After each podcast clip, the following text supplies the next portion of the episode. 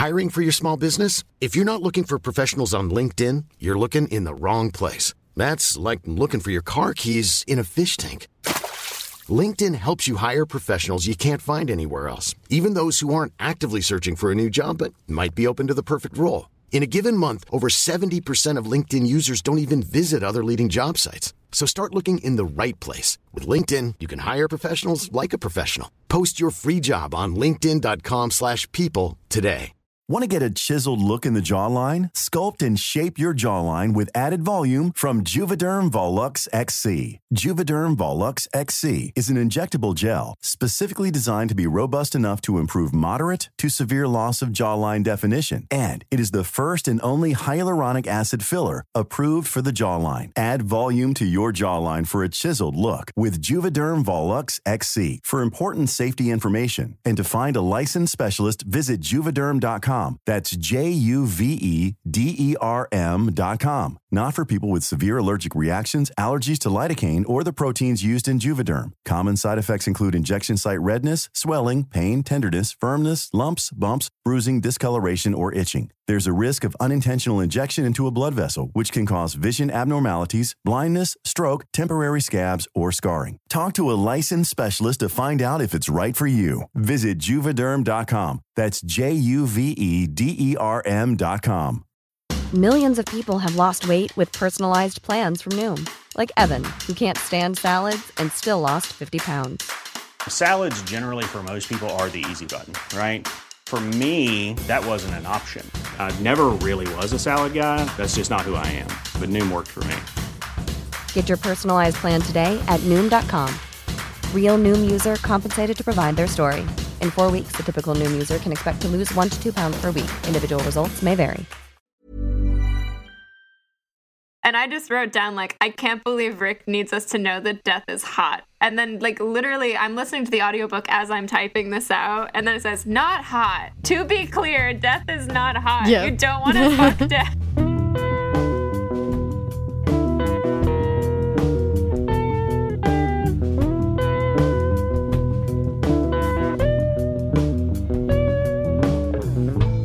Everyone. Welcome back to Monster Donut, your favorite literary and historical deep dive into the Percy Jackson series and all of its following spin offs. I'm Emily, a writer and classic scholar.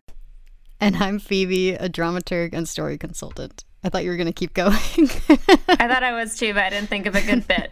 and today we're talking about The Son of Neptune, my favorite of the Heroes of Olympus books. I think it is also my favorite. The only one that might come for it is House of Hades. Mhm. I think we both love this book for the same reason, though, which is that I love feral Percy so much. That's not the reason I love it.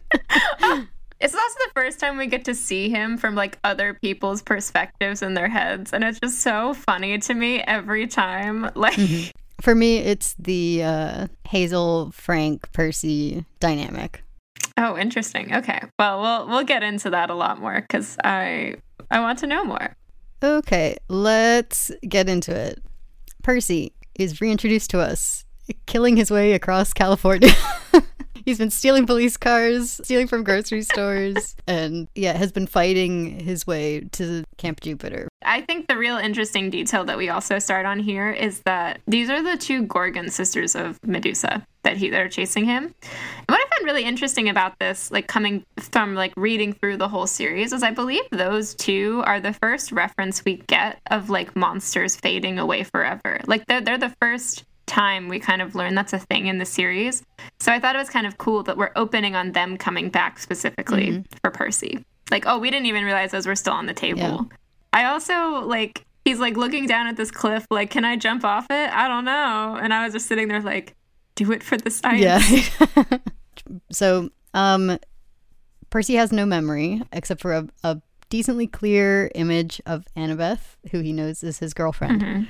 Um, and other than that, he can't remember anything at all. We sort of began to explore memory in our Lost Hero episode, but I feel like there's so much in the Lost Hero in terms of thematics that you can't really explore fully until you get all the way through Son of Neptune as well. Because I feel like those these books are kind of inseparable from each other. Like you have to sort of pair them. And I think like what's really emblematic of that is Percy goes through all this in his first chapter, um, and he finally finds a, tunnel with some Roman soldiers guarding it, and Juno shows up, and she expects him to carry her across into Rome.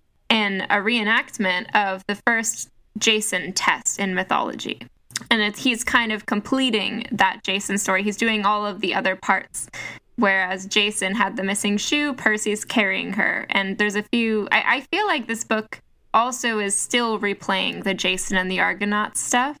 Like when we haven't moved on from that story. Like they kind of all have to go together and fit together like two halves. Mm. Speaking of Juno, I have a lot to say about her conversation with Percy because she basically she offers him a choice saying that he can either carry her into camp or run off into the ocean.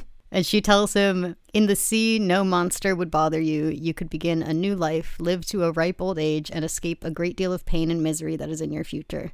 If he doesn't carry her, the gods will die, the world we know will perish, and everyone from your old life will be destroyed. There's like more to this quote, but Percy hears this and is confident that she's telling the truth. If he ran into the sea, he actually would get to live a peaceful life. And so Percy listens to all of this. And the fact that the gods are going to die and the world is going to burn and all that. He hesitates still, even though he hears that and like still thinks about running into the sea. The thing that actually makes him decide is this memory of Annabeth in his head.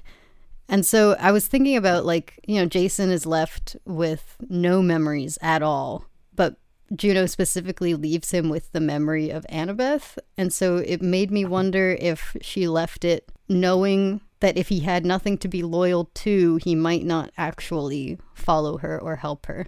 Because, like, we see how he hesitates in this scene. Like, he wants to run to the ocean and find that safety. And so I wondered if that memory of Annabeth was left to keep him under control. Yeah.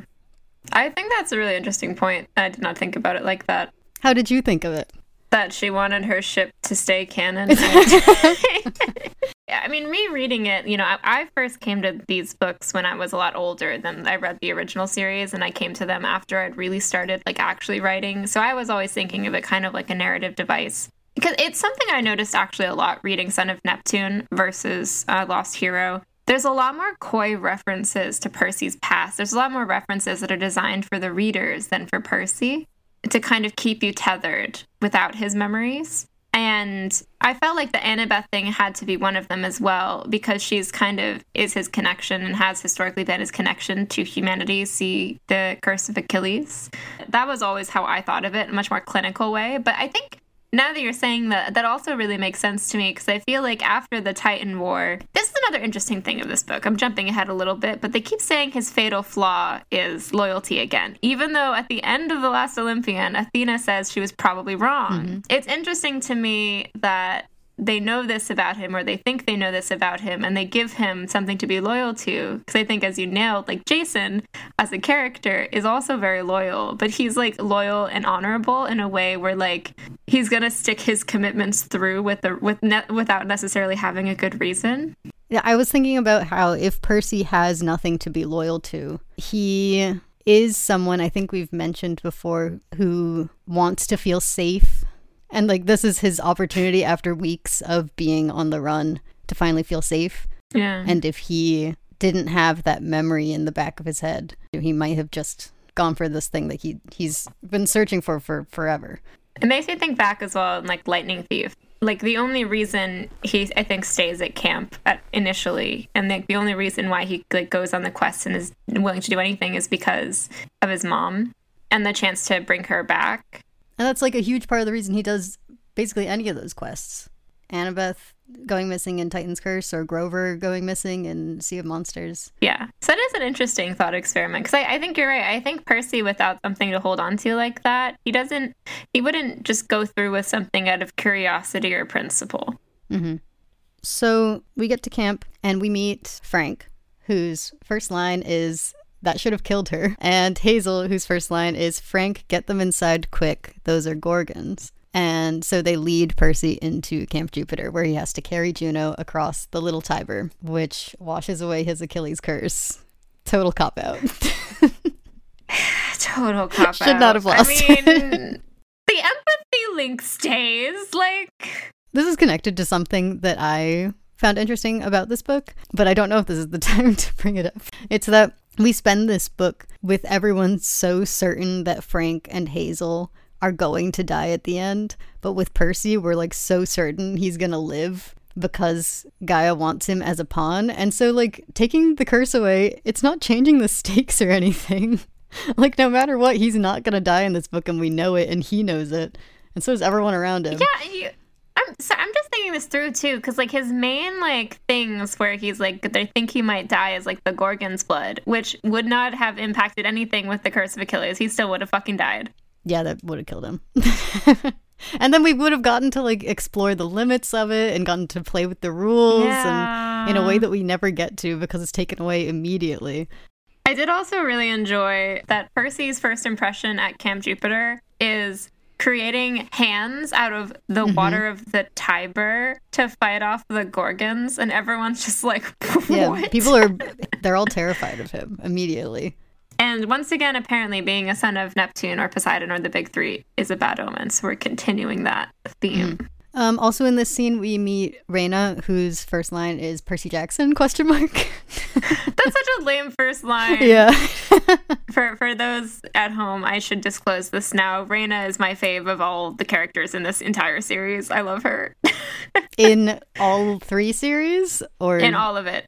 Every every all of it. She's my favorite. Wow. Th- this is okay. I should explain also. Like my, as soon as there's a character introduced where it's like a scary woman with some kind of power, not like magic powers, but like power, but like who shows a little bit of vulnerability, I'm like, that's mine. She's mine, and just kind of snap her up, and that's my favorite character. Yeah. I was surprised at how much vulnerability she did show in her introduction. Because in my head, she's much more like stoic and scary than she actually is portrayed here. She's like actually sort of a down to earth, chill leader. Yeah. I think she's built up by the other characters into being quite stoic and scary, but I feel like again, Percy is just really good at getting people to confide in him about things for some reason. yeah, but she also like her expressions are described a lot. You know, she smiles a lot more. She's she just seems like friendlier with people than I remembered, which might be because of fan interpretations. yeah. In the conversation with Reyna, there's also the part where he's trying to figure he she's like, Who are you anyway? And he's just like, I don't know. And they're like she points out his necklace and he's looking at all the beads and he describes all the beads on his necklace. And then the one for the last Olympian he describes as like Oh, and then this is the Empire State Building with like a bunch of names around it he didn't recognize. mm-hmm. And that line really stood out to me because I was just kind of hit with like, because he gets twinges of like memory and stirrings for so many things in this book. And like the fact that he's like looking down at a bead and reading all of the names of like his friends who died. Mm-hmm.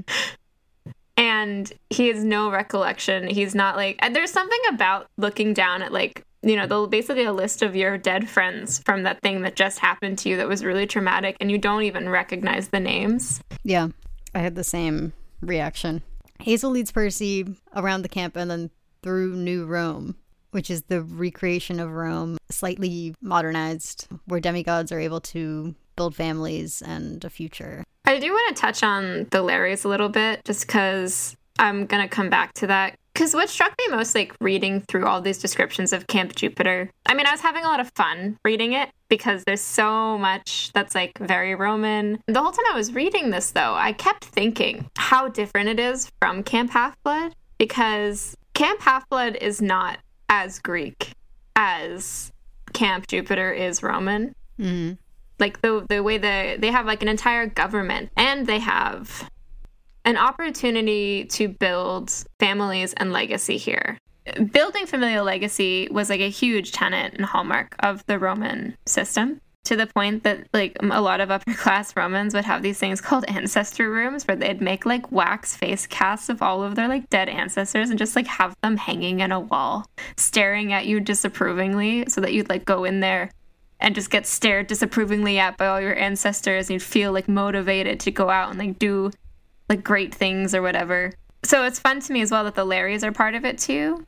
like this again constantly building these legacies where you have like these really old ghosts that are still tied to new rome i also love this one ghost character who keeps being like i remember when it's like all different periods Yeah, of roman history and they literally call like him call out. him out like that makes no sense what you just said. Well hazel leads percy up to the temple hill where he meets octavian who kills percy's pillow pet which is so evil rip literally rip but when they get there uh, she leads him to her brother nico di angelo um, who pretends not to know percy. Why? Who knows? This interaction is so funny to me. It's genuinely like why doesn't he tell him?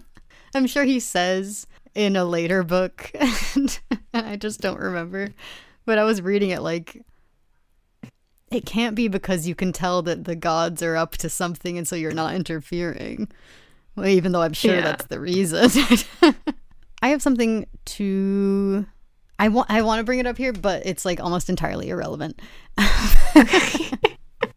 What is just- this entire beginning if not it's just something I was thinking about while rereading this time. I'm to make it relevant. I was thinking about this when we ran into Nico up here after, you know, while we're in the middle of this tour of New Rome, because there actually is a New Rome that Nico might be familiar with in Italy. and it's not the set of hbo's rome that they still have Not that one. It was built during Nico's first lifetime while he would have been living in Italy. Basically, when Mussolini took power in Italy, he was obsessed with ancient Rome and saw it in particular as like a great fascist empire that he not only wanted to emulate but wanted to surpass. Mm-hmm. And so, as a monument to fascism and to celebrate his own achievements, he decided to build a new Rome, which would exist in Rome, like in current Rome. It would be across town and would be the new center of Rome. Everyone would obviously move to his new Rome.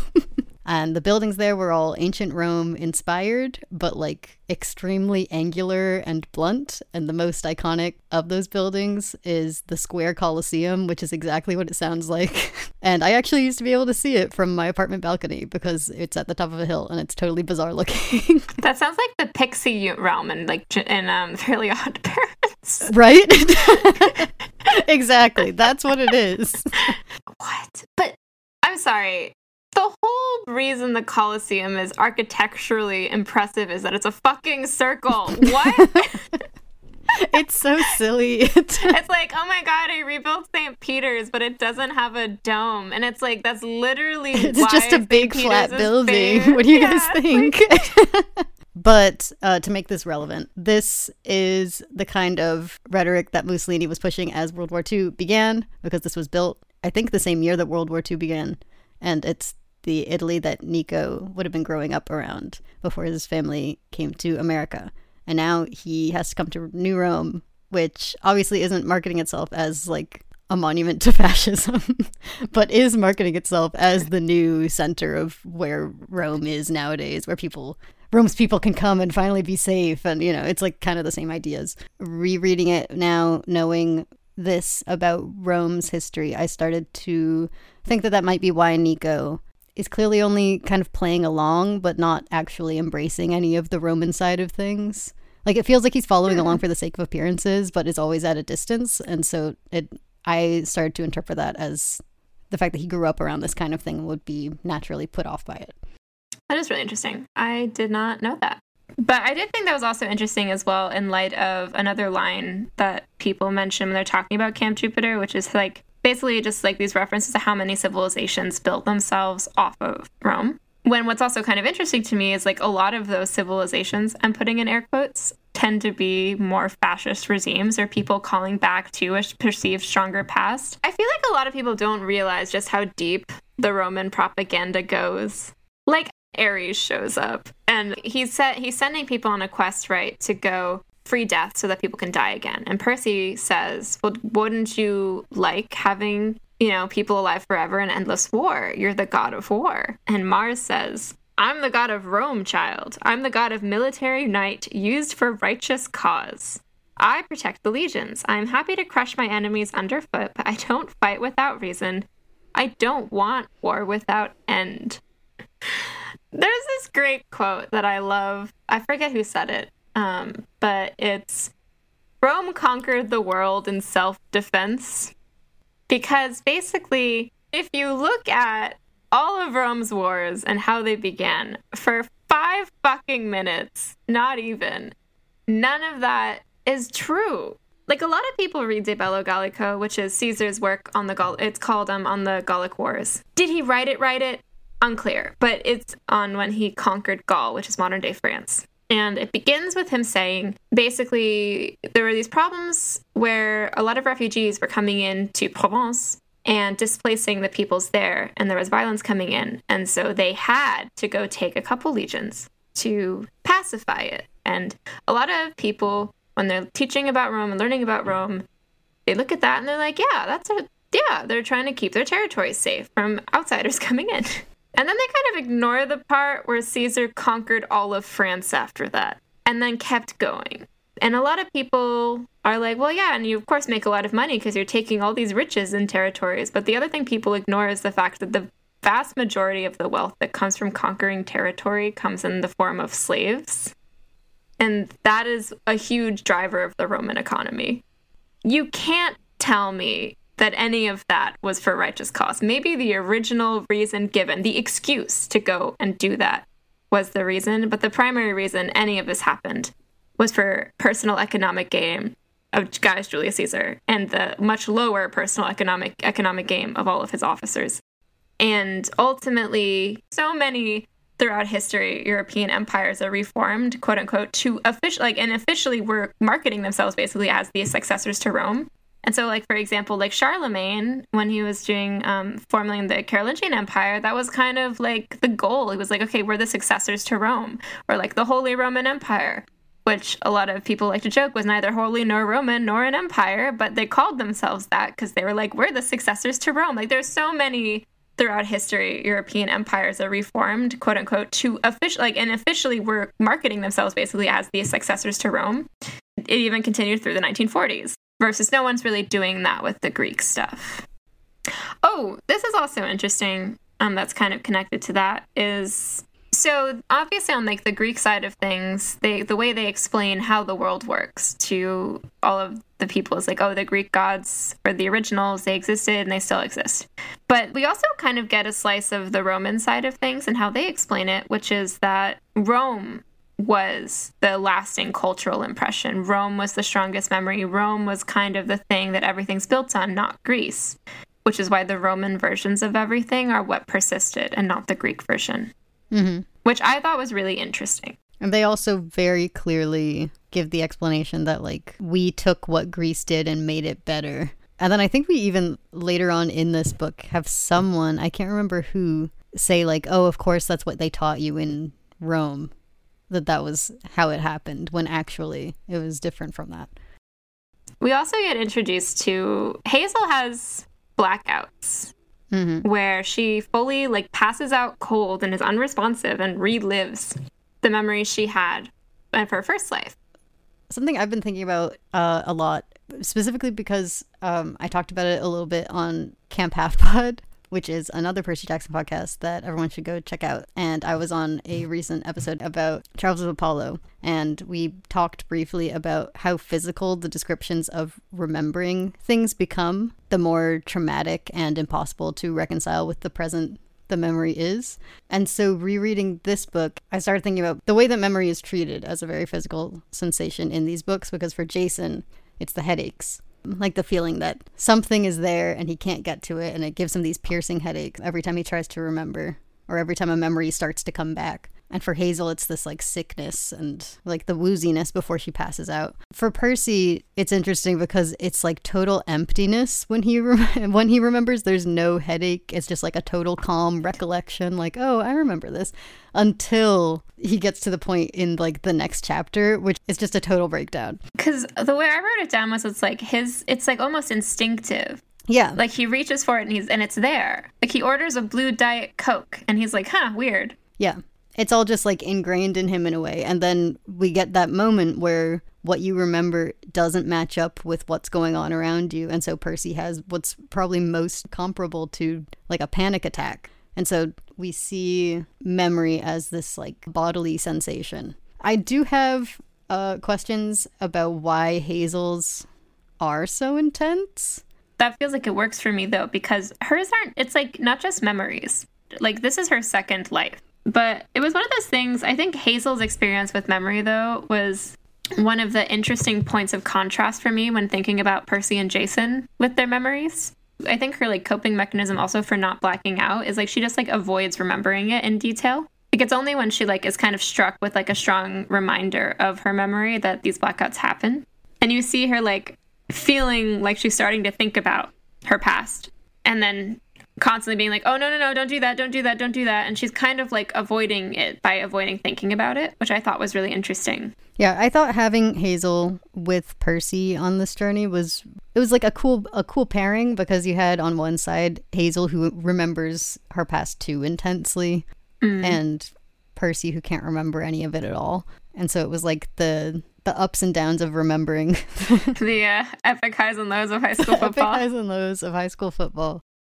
So it takes them like a while to after Mars assigns them the quest for them to actually like get their ass in gear, We take the Roman Navy. which is a single ship called Pax. Yep. It's not even a ship. It's the tiniest little boat. They take it along the coast until we end up toward the top of California, which is where Hazel has another blackout and Percy and Frank somehow carry her to the top of a cliff and leave the boat and all their supplies down in the water.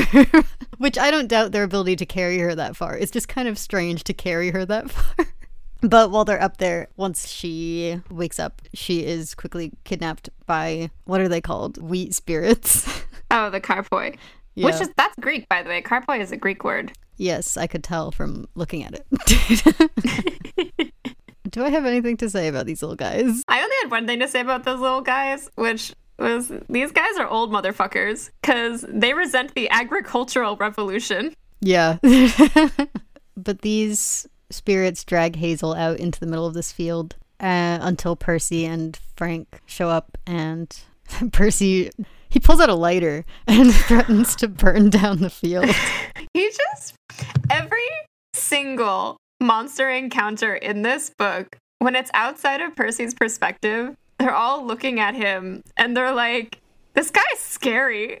Like, what? What was the one where he just has to look at somebody and they're like, "Are like, nope, okay, I'm not." I think it's this one. Oh, it might be. Where he just like stares them down. They're scared of him.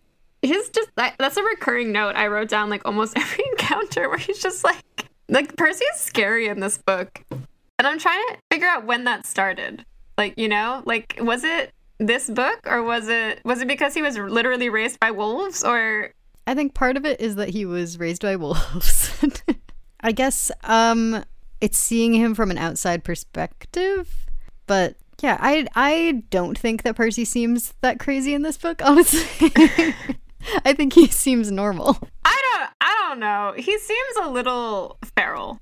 Yes. To me he doesn't seem scary in this book and I think it's because it brings him down so many times. He is I feel like at his most vulnerable in this book and also like has to be his most open and trusting and just generally feels softer to me in this book than he does in some of the other books. I think the scene that we're coming up on is a good example of that where Percy has his he describes it as a mental breakdown. Yeah. No, this is definitely what I would peg as his most vulnerable. Well, we see an army coming up over the the hill or wherever we are. I was having trouble figuring out the landscaping here. Yeah, it's fine. There's like hills and mountains or whatever. It's fine. We see an army coming over that's on its way to Camp Jupiter, and in that army are centaurs Mm-hmm. and some the Cyclops woman that we saw in the last My book gasket. of Ma Gasket. I think there are a couple of other Cyclops with her. And this triggers something in Percy. And at first, it's just sort of like a he's trying to piece it together and he's kind of holding his head trying to piece it together. But by the end of the scene, is like shaking and is having trouble responding to anyone and just clearly needs help. Yeah, it feels almost like it's the like culmination of all of his freebies. I feel like he instinctively reaches and gets so much memory that he doesn't like he doesn't know the memory that's tied to it, but he knows the action that he would do with the memory, if that makes sense. Mm. Like ordering again, I'm gonna use the ordering the blue diet coke as an example. It's something he would do as a reflex at Camp Half Blood, and so that happens, even though he has no idea or memory for why he would want blue diet coke. And it, it happens so many times that it feels almost like his body is finally catching up with it, and he's taken out for like a while, quite violently, much more violently than Jason. I think he has like the most extreme reaction besides Hazel fully blacking out. Yeah, Jason has nothing like this. Mm. For me, it felt like his memories were a lot closer to him than Jason's were. Yes, his memories are closer to the surface and he's able to act on impulse or instinct and get away with it most of the time. But this time, the memories that come to him are in conflict with what he's seeing in front of him mm-hmm. to such a degree that it's like he just can't get through it. Yeah. And so that was what I saw as triggering this kind of response because it was like it's the culmination of all of that frustration with trying to reach back and grab at something that's not totally there. Mm. And this time he can feel it there, but it's like in conflict with what he's looking at. Mm. But I feel like this kind of emotional vulnerability isn't a side of Percy that we really ever get to see before this. Mm. Like this is a moment for him and for us that feels new, and I I want to continue talking about Percy and vulnerability, but it's kind of connected to his relationship with Frank and Hazel, which will kind of come up way later. so Hazel and Frank lead Percy into Iris's shop, where he's able to sort of recover. After that, they head on up to Portland to find Phineas. I forget who told them to go find Phineas. I think it was Iris. okay, it's sure. I don't remember either. I think it was. Um, but they decide to go seek out Phineas, who they're hoping will have a more specific location for them for where the giant that they're seeking out is and where death is chained. We haven't mentioned the actual plot of this book. That's what they're doing. Yeah.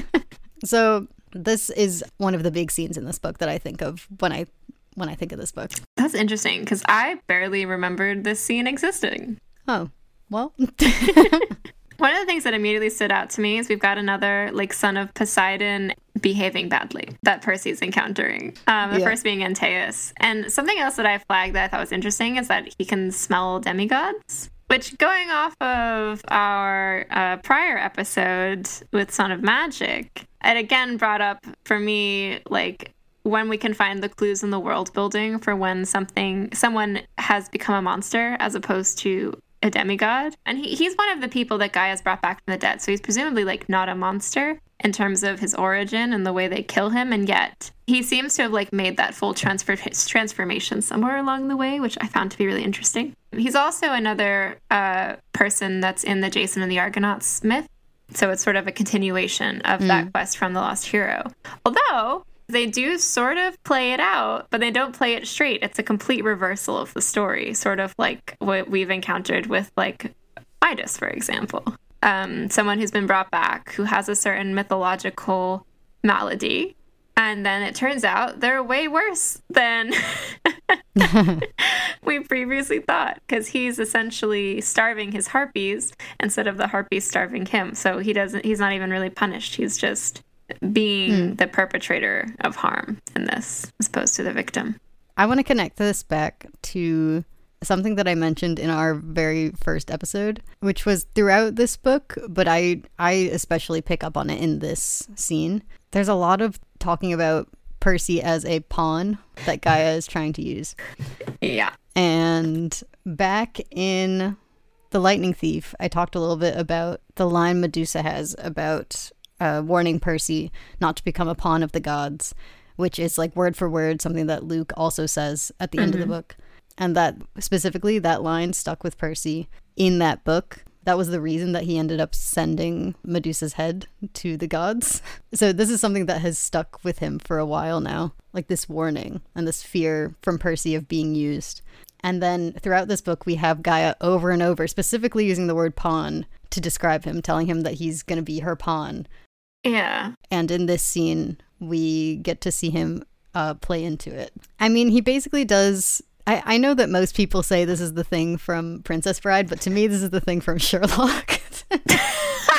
so, There's a few Princess Bride references in this book, though. Like, there's also the quicksand scene. Like, I have only seen Princess Bride once and I do not remember it. Phoebe. Well, there's definitely there's a quicksand scene in The Princess Bride that's sort of similar to uh maybe this entire book is actually just a retelling of The Princess Bride. Maybe that's why they climb up the cliffs from the boat. It's the cliffs of despair. I don't know what you're saying to me right now. but they they do the thing where they put the two vials in front of uh, Percy and Phineas, and one of them will kill you instantly. One of them will heal, will heal you. So Percy, sitting at this table, decides to pray to Gaia and tells her, "If I'm such a valuable pawn, save me now, and let Phineas die." so that you can have me later on. Wild. It's wild. I, I it's really interesting to see him gamble like that. Mm-hmm. Because you see him and he's like, oh, I've got a plan. And me reading this kind of forgot how this scene ended. So I was like, oh, yeah, like he's got the Princess Bride thing where they're both poisoned.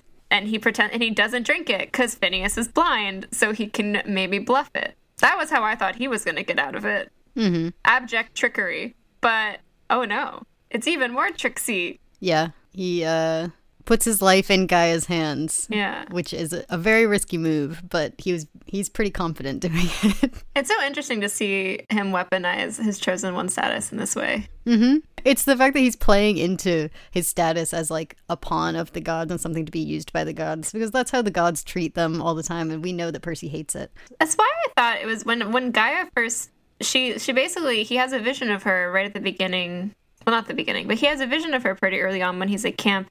And the only thing she says to him is, You will be my pawn. And I, again, you know, not to completely throw it back to our first episode, but I was just sitting there like, Gaia, what's your plan here? Like, do you think that's going to convince him to do anything? Yeah.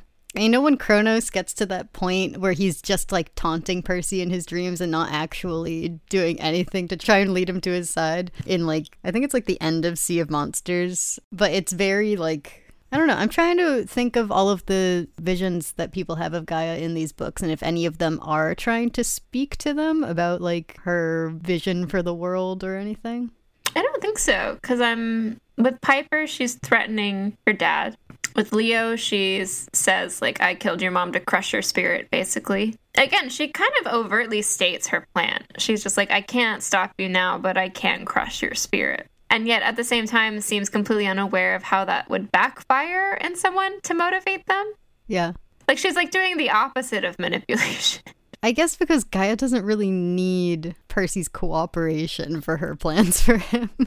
But also, I'm like, does someone in this book or am I making this up? Does someone make a joke about how like pawns get knocked out or like killed? I think you're making. I think it's later. Did I have a dream about this?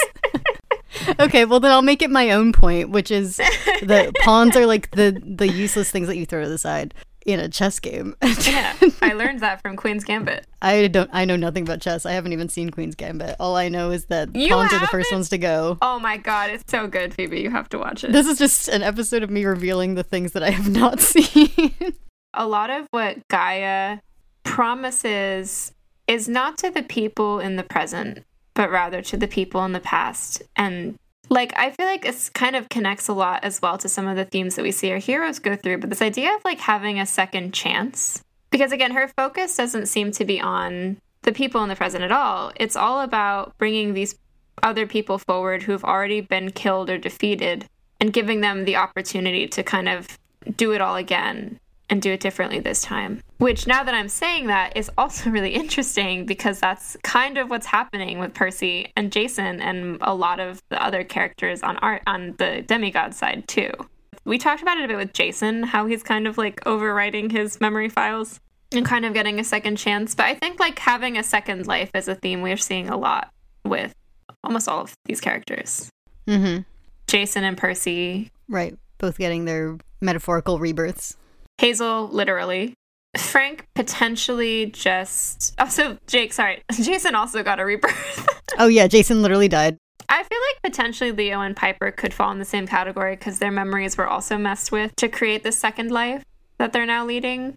I suppose metaphorically, in a way, sort of maybe Frank could fit this category just in terms of him coming into his shape shifting powers too, which there's a lot there in terms of like changing forms and changing who you are. So, Yeah, I think with that, I would combine that with him getting to go home, come to terms with what happened to his mom, and then watch his house burn down. It might also work for the very end of the book when he imagines, he assumes he's going to die at the very end because he's burning his stick and then comes away from that having not died. And how does that impact how he moves forward?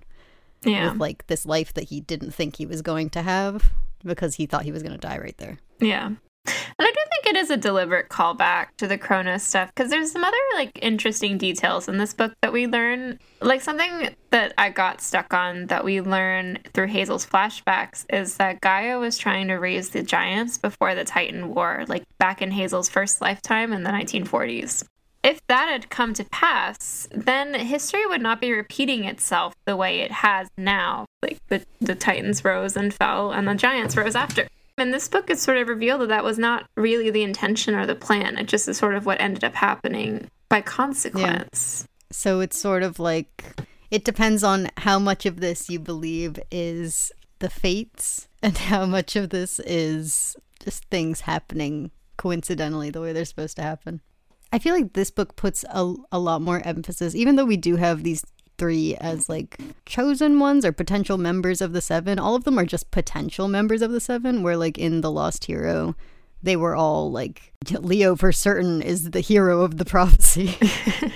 and like those those three we like know have like a destiny. While these guys have much more of like a choice and everything is a little bit wishy-washy around how much is fated and how much they're actually going to participate in this prophecy and like mm-hmm. You know, Percy's a little bit more certain because we know Gaia wants him to be there. But with Frank and Hazel, especially, it's like their choices make up whether or not they're going to be in the seven in the end. And even at the very end of the book, they say, like, if you don't want us to be there, like, it's fine. Just take someone else. Like, it's still not destined in the way that a lot of these other characters are. And so I, I liked the way that that aspect of these characters interacted with how often we were talking about, like, pawns and there's a lot of references to like slavery in this Yeah. and just like the idea of being used completely versus like the book's heavy use of like choice and like no one's destiny seems totally set in stone here everyone's a little bit freer than at least the lost hero kids Yeah. seem and so having that sort of back and forth Yeah. I well, that we'll talk about that when we talk about the Amazons because I yeah I think it's Hazel who's like slaves. you guys have slaves and they were like no they like doing this for us I was just like, But we, I mean, one of our biggest references to it, that's just a quick reference, but it was the one that I like caught onto, was Phineas being like, "Oh, don't don't act like that. Like Rome was literally built on slavery." See what I said before, you know? Like, yes, correct, actually. Literally, yes. That was the Yeah. basis of the Roman economy as it expanded into an empire was literally slavery. And then immediately following the Portland scene with Phineas, we have Seattle with the Amazons, where they keep men as slaves. I was like, oh, are they going to do something? And like, I don't even know how I would feel about like there being some amount of consent involved with the men and where they are. but like, we don't even attempt that. It's just, oh yeah, we've enslaved some men. They're over there. And like, none of the characters, except for Hazel, one time thinks anything of it. right? They just leave and they're like, "Bye, guys."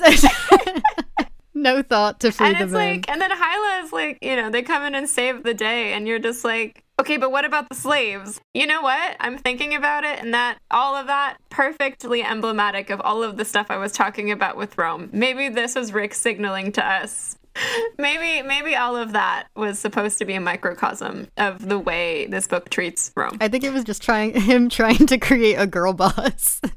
It's just, yeah. Oh, but it's uh, okay, yeah. I mean, there's also that, which is the most fun answer, which is like, well, we tried this thing where it's a matriarchy, but we don't know how to create a matriarchy, so we're just gonna make it a really extreme form of patriarchy and gender swap, and like tell and ju- just just change what the name is on the top of the labels of these boxes. yeah.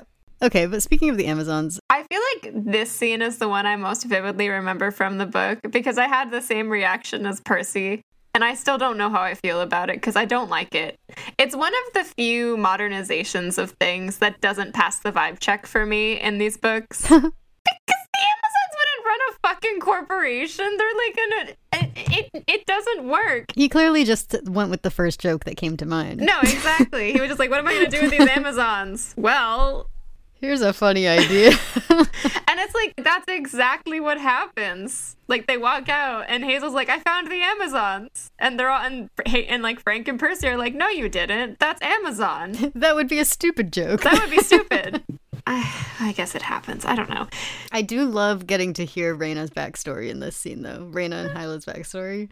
Yes, Awesome. Here's the other thing too that I feel like when I read this, even as like a freshman in college, I didn't fully internalize how dark the mm-hmm. Circe's Island stuff was. Yep. I mean, I I think Hylla clarifies that she and Reyna at least, but again, it's specifying she and Reyna were fine because they learned how to fight. But like, it was interesting because when Reyna was explaining it to Percy, there was a point in the scene where I was like, "Oh, it's interesting." I think I wrote down in my notes too. I was like, "Oh, okay, it's cool that we're getting like the other side to this story." And then like immediately the scene kind of takes a turn when she mentions she doesn't just say, "Oh, it really sucked to see my home destroyed." It like goes the step further of like the implications of that in a way that I think the first series never would have. So, um, we get to Frank's grandma's house, and it's surrounded by Laistrygonians, mm-hmm. which we get past pretty quickly using Frank's new fancy spear. Yeah. Ares really loves giving his kids spears and nothing else. And they're cool, so it's fine. Yeah. They're magic spears.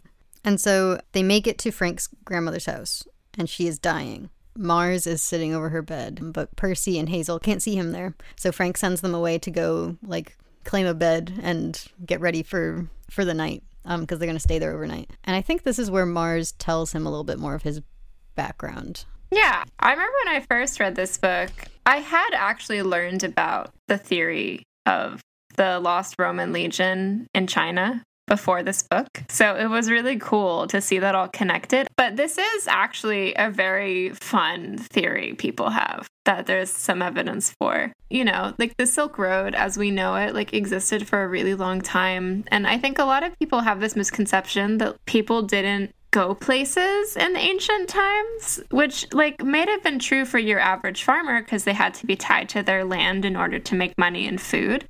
But there were plenty of traders always in so many places that I'm sure went on grand adventures all over the place selling wares or just traveling. So this idea of like contact between all of these societies is not that far a reach. Like we know for a fact Alexander the Great in what like 200 BC took his entire army to the north of India. We know that happened. And we know these trade routes have existed for a really long time, both on land and sea. So, yeah, in case you're all hmm. wondering, all of the stuff Rick was writing about is like a legit historical theory.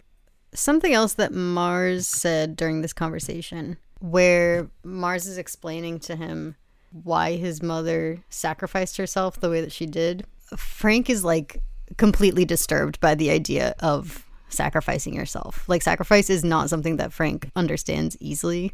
Mm. Like, his first instinct in this moment when he's talking to Mars is you should be staying alive, especially for the people who love you. And he's like disgusted. I think that's the word that he uses when Mars tells him that like duty and sacrifice mean something. He's like, I don't know what you're saying to me right now. Which I I I liked that as an addition to Frank's character because it's not a perspective that you hear from a lot of just fictional characters in general. Yeah. like heroes in these stories are supposed to be the first ones to want to sacrifice themselves and frank is like he can't imagine wanting to sacrifice yourself and leave the people who love you behind and so when he hears mars trying to like rationalize why his mom did it he's like no which is why i was kind of upset that frank got over it so quickly at the end but you know it's okay I mean, I can see it though as him. No, he did kind of think he was going to die. no he literally has a moment where he says like i understand why my mom did it now i understand what duty and sacrifice mean Oh, yeah. as he goes to burn his stick and i was like come on frank you can't develop this quickly It is set up in an interesting way. Like his anger. Something that struck me about Frank in this book was how angry he is. Like it's he's he's like lightning thief Percy levels of angry. It's just like uh, constantly simmering below the surface in him a lot of the time. I think the best example is probably when he's talking about like smashing all of his grandma's porcelain like after his mom's funeral. Mm-hmm. It's not like Percy where he like harnesses eh, No, but that's not even true because I think he harnesses a lot of the anger like throughout the book. He starts to begins to harness his anger in battle scenarios. Yeah, I think we talked a little bit about that with Clarisse, where for Ares kids and I guess now Mars kids, there's like a pool of anger that sits in them that they can pull out of mm-hmm. when they need to, like intentionally go into this well that just sits in them always and direct it at something. Whereas Percy's powers like that were a little more, you know, it wasn't done with intention most of the time. Yeah, we we tend to characterize Frank as like this soft little yeah. teddy bear. no, he's, he's an angry boy. He's got and like he does have a lot to be angry about. Like I think that setup with his mom having died so recently and him really having a hard time understanding why she didn't come back. Like he struggles with it a lot. Mm-hmm. Like I guess it makes sense for him as his growth in this book because it's sort of that's set up right from the beginning as his character arc. But I agree with you. I feel like it should be something that took more than one book to get through. I think especially connected to something else that Mars says, which is the quote is about Percy. Um, and he says, Someday soon, he's going to face a sacrifice he can't make. Without you, Frank, without your sense of duty, he's going to fail. The whole war will go sideways, and Gaia will destroy our world. And I think that as a warning coming off of this conversation where Frank can't totally understand mm. the idea of duty and sacrifice and that eventually he's going to meet a sacrifice that Percy can't make and then have to help him make it.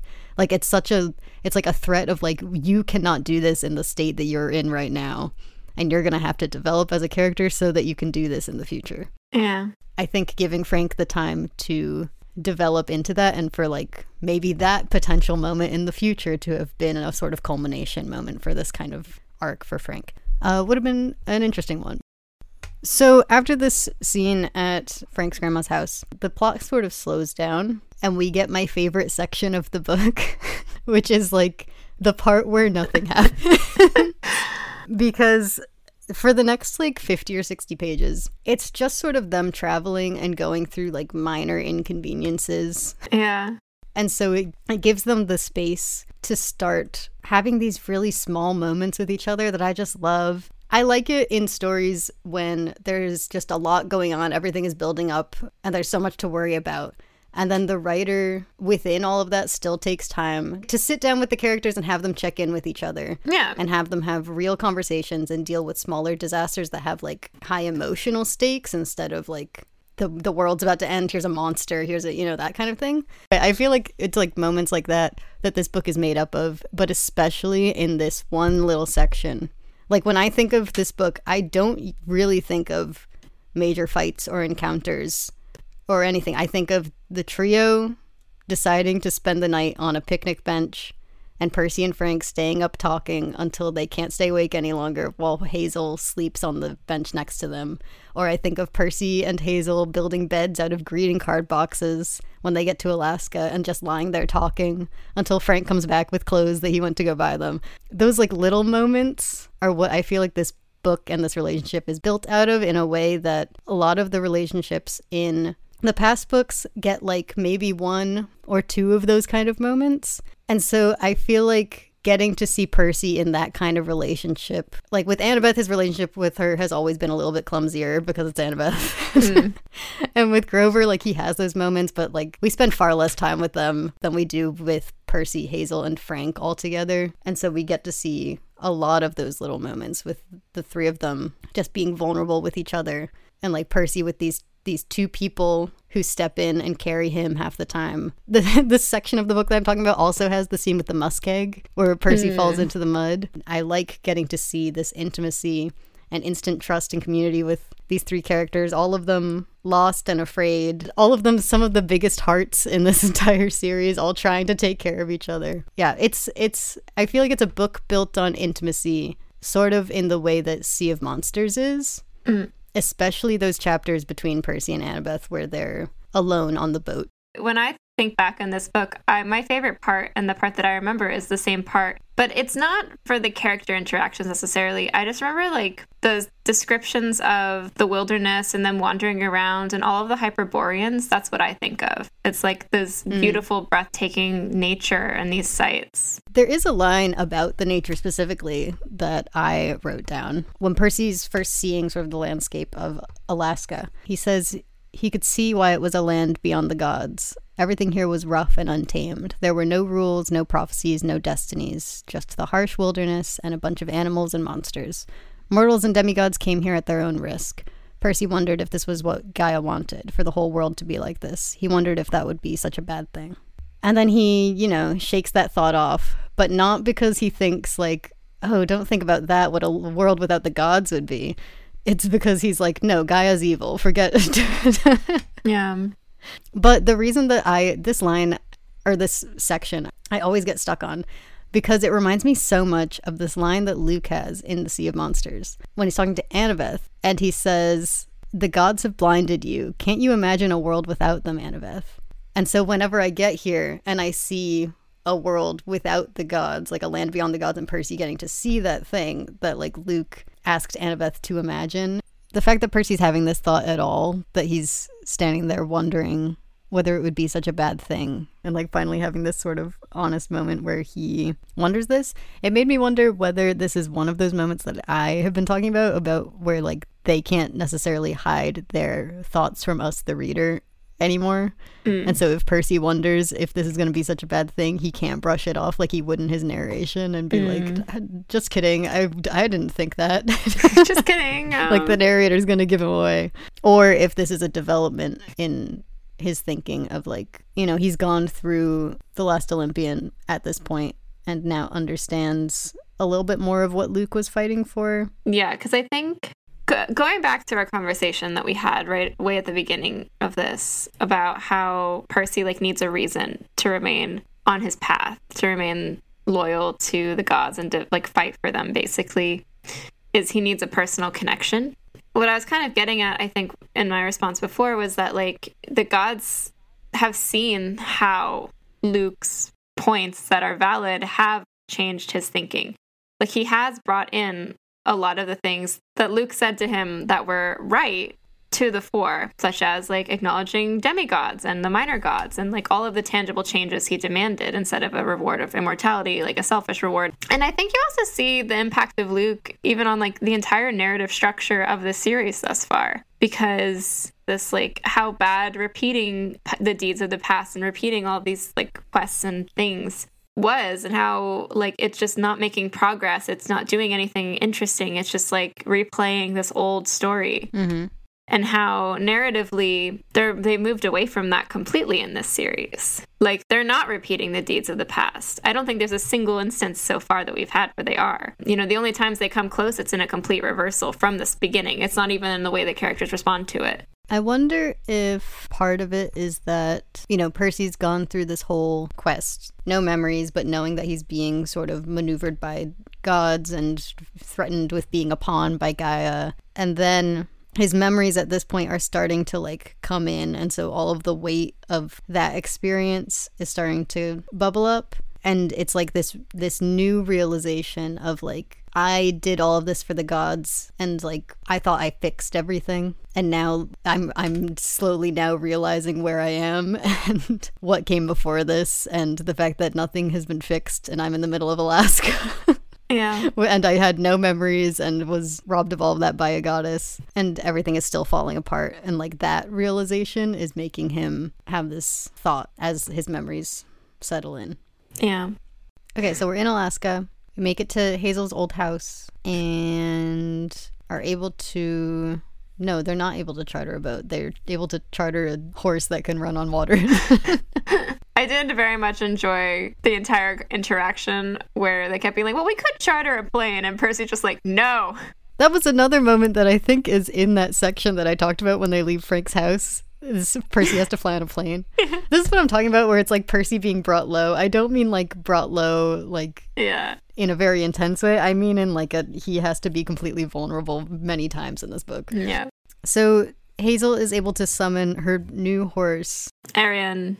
and they take the horse out to the glacier where Death is chained up. And so Hazel and Frank are both going into this thinking that they're going to die. And still, we go and try to unchain Death, but he has the spirits of the failed mission. Yeah, okay. Well, so this is one of my favorite scenes in this book. Yeah, you go ahead and describe it. Because I, the vibes. Okay, because I think this is meant to be evocative of this one really interesting event in Roman history. So Percy's already had a dream where he's seen what looks like a Roman encampment in Alaska on the glacier and like that's where they're headed. And then they get there and it's exactly that and they have an eagle, they have the right flag. It's like a perfect Roman camp, but it's like described as being like much bigger than the one in Camp Jupiter.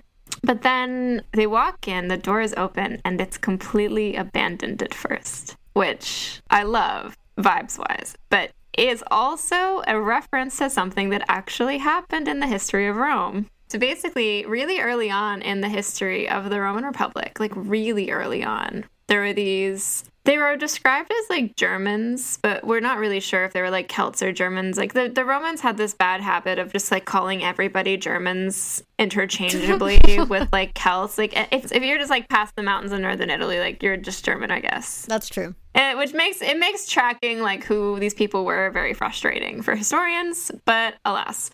But um, there are these two tribes called the Cimbri and the Teutons that um, cross the mountains and we're going to invade Rome. And this is one of the few times where the Romans were really seriously defeated early in their history. And basically, they knew they were going to get overrun, and they had basically an inner citadel and an outer citadel. And so, what they decided to do was just be like, let's just freak them out. This is our last ditch effort. And they were like, okay, well, we don't want everyone to die, so we'll leave all the valuables out. And we're just going to pack all of the like women and children and like most of the people into the inner citadel and close the doors and guard it and then like this old guard of like the all of the old proud romans all like each of them like one per household basically like elected to stay behind and so basically what happened was they left the gates open up to their city and these tribes came in and to a ghost town and we're like, what the fuck is this? What is going on? Like, just imagine being a soldier. You're going to go attack a city, and the doors are open, and it's just fucking empty.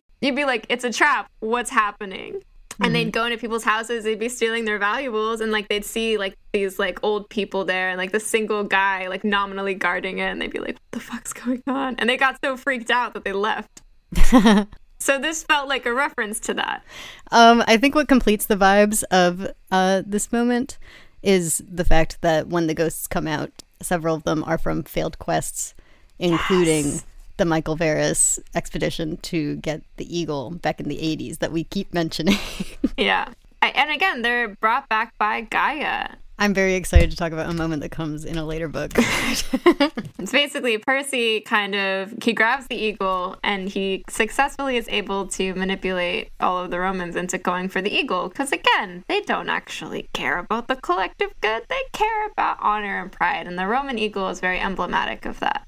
hmm I love that he was able to summon lightning with it.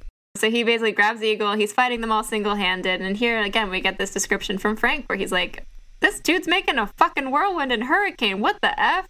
Like, yeah. we get that outside image and glimpse of Percy fighting, and everyone's terrified. And then he slams Riptide into the side of a glacier and takes like half the army down overboard as he plummets.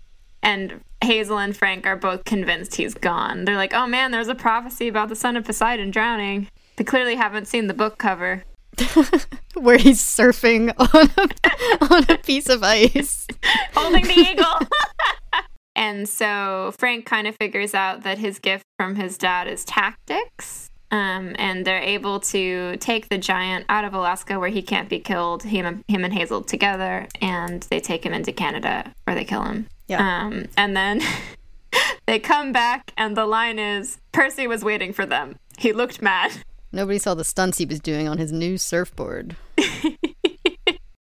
but um, then it turns out one of the other things that Gaia was able to bring back was all of this imperial gold weaponry. And so they all gather it up to bring back to the Legion in Rome. And there's a line in this scene that I thought was really interesting where Percy, I think, remarks that once they load up the chariot and they tie everything down, that it's, quote, like Santa's sleigh, mm-hmm.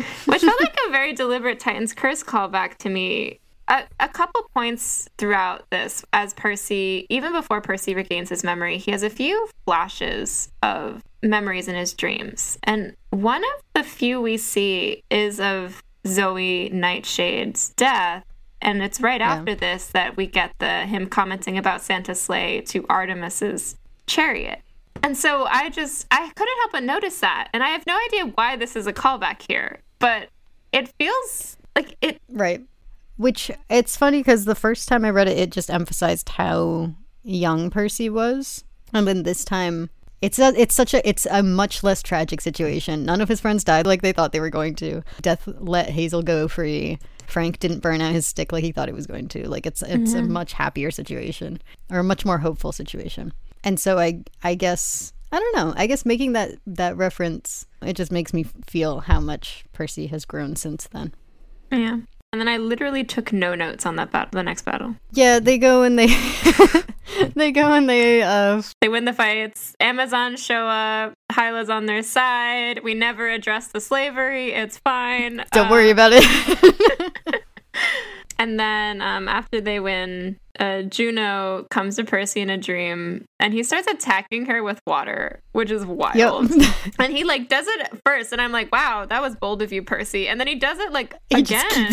he like makes a fist and it's like punching her. Yeah. At, by the end, he's created a whirlpool that is like growing and growing throughout this scene. It's it's definitely bold and it's this is fed by or feeds, I can't decide which word to use. My feelings about Percy getting to Alaska and having that feeling of like all of the weight of the gods having not fixed anything since he, you know, made his requests and did all of that throughout the last series. Mm. And like having that moment of like, you know, now his memories are fully back and he understands like the gravity of how much Juno or Hera like took from him mm. and forced him to do throughout this quest. Like he didn't understand it fully when he left and now that he's back. There's this moment where Juno explains to him. She says, After your victory over Kronos in Manhattan, well, I fear that wounded Jupiter's self esteem. Percy says, Because I was right and he was wrong. Oh, yeah. I'll be honest, when I think of this scene, what I think of is not any of this conversation. It's the end, like the last sentence, where he loses control of the whirlpool that he's been building throughout this scene out of anger and then ends up being pulled down by it which just feels like foreshadowing or a metaphor. but it's that moment of pushing himself to the point where he can't control himself anymore. Um, except he's doing it in his dreams now, which is not good. yeah, not great. I think I missed that because I was so distracted by Juno saying it will be the greatest quest since Aeneas sailed from Troy when she's talking about the seven. Y'all, Juno was the villain of that. Like, That's like Poseidon being like, "Oh man, what a great boat trip, just like Odysseus took in just- the Odyssey." yeah, but like she's not gonna act like she was the villain now. She's gonna be like, "It was successful and it was all thanks to me." we get one last scene in the Senate with Octavian. There's something I didn't talk about because we sort of skipped over the initial Senate scene that I thought was really fun. But um, I one of the things I found really entertaining about that scene was how Percy was not only able to tell Octavian was manipulating everybody, but exactly how and like to an extreme degree. And I was just like, takes yeah. one to know one. There's a lot. Oh, th- yep. that wasn't what I was about to say, but sure.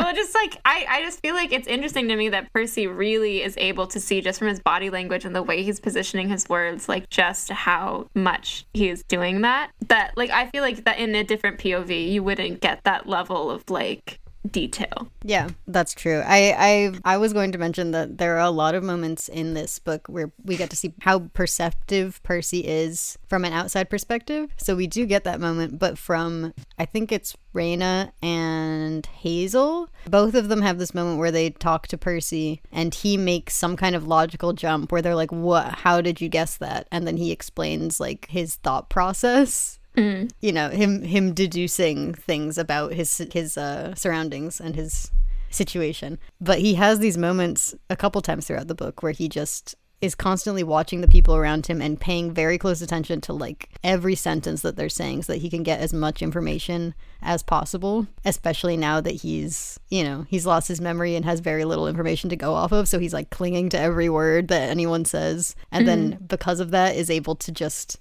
piece entire puzzles together and guess secrets.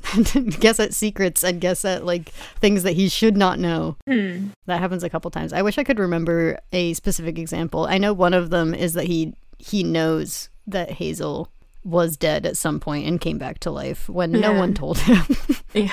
he just puts it together based on like context clues but there are a couple times when he first gets to camp And I think both times they're like, "You're smarter than you look," and yeah, he's like, and he's like uh thank you that's kind of mean Yeah. so do you have a bead for this one "Oh God." you go first. Me, I'm going to say I feel like the image that sticks with me is the the way that they keep describing Gaia's face appearing in hmm. the mountains. But I feel like that would be an ugly bead. So I don't not not that she would be ugly, but that the bead would look ugly. Yeah. Maybe it would just like be brown with like a few lines on it. Yeah, like I don't I feel like that's not a fun I feel like my bead has to be the the little the little dinghy named Pax. That Yeah. is like very emblematic of all of the wrong things. two vials of blood. Hmm. I don't know if that's any good. I don't like either of these ideas. I I know it's like life and death, which I feel like is a theme. You know, we got life and death. That was a, a big theme in this one that we didn't really talk much about. but it's all right.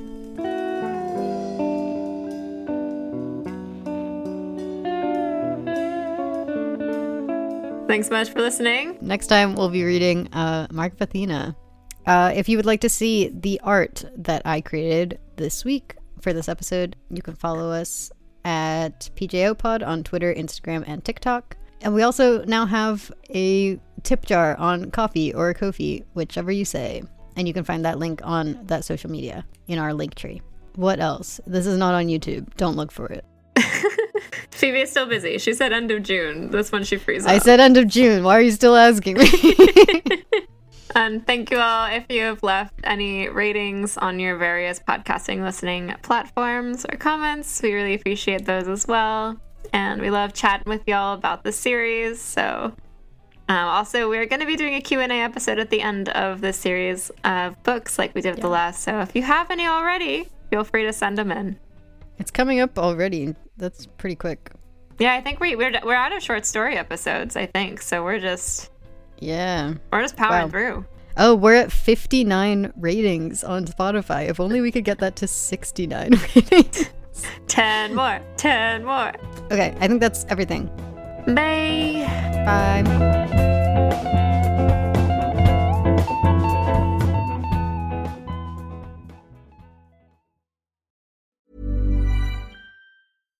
How would you like to look five years younger? In a clinical study, people that had volume added with Juvederm Voluma XC in the cheeks perceived themselves as looking five years younger at six months after treatment. Look younger, feel like you. Add volume for lift and contour in the cheeks with Juvederm Voluma XC. Reverse signs of aging by adding volume to smooth laugh lines with Juvederm Vollure XC. For important safety information and to find a licensed specialist, visit juvederm.com. That's J U V E D E R M.com. Not for people with severe allergic reactions, allergies to lidocaine, or the proteins used in Juvederm. Common side effects include injection site redness, swelling, pain, tenderness, firmness, lumps, bumps, bruising, discoloration, or itching. There's a risk of unintentional injection into a blood vessel, which can cause vision abnormalities, blindness, stroke, temporary scabs, or scarring. Talk to a licensed specialist to find out if it's right for you.